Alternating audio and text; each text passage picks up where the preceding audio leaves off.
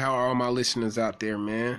Uh, today is a another day that uh, we're blessed to see on this earth, man. You know what I'm saying? Today is March the thirteenth, two thousand eighteen. And uh, today's topic, um, I was approached by uh, somebody that was close to me. I'll leave her name out of uh, the conversation, you know, just for personal reasons. But um, talk back to me. I mean, I, I really want to know, man, if there's anybody out here that's been through the same dynamics. I don't know how many of you guys are church-going people.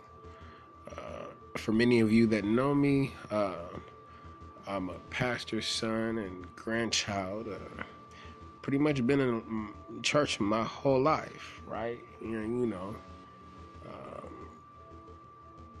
I've dealt with the labeling of the P K and, and whatnot, and and the uh, different stigmatisms that go along with that and stereotypes.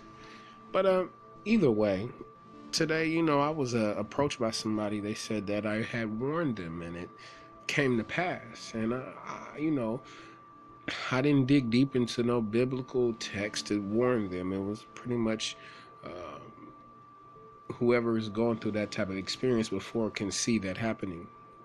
It's called foresight. Uh, so for that, uh, I, I was uh, kind of took back, because she went on to say that she's going to be trying to take a hiatus from the church. Now, I really want to know who else is going through things that pushes them away from uh, religious factions or religious belief systems or church or community programs that would um, involve any type of religion. Um, a lot of our people are being pushed away, which is, uh, you know, everybody has their own Uh, life to live, and I'm not biting on, on no platform trying to push my religion or belief system on anybody just because it's mine. But if you think that you're alone and you're the greatest in this universe, then I think you have to sit down and re- review your life and your mind state. Either way, I really want to know. Tap in. Let me know.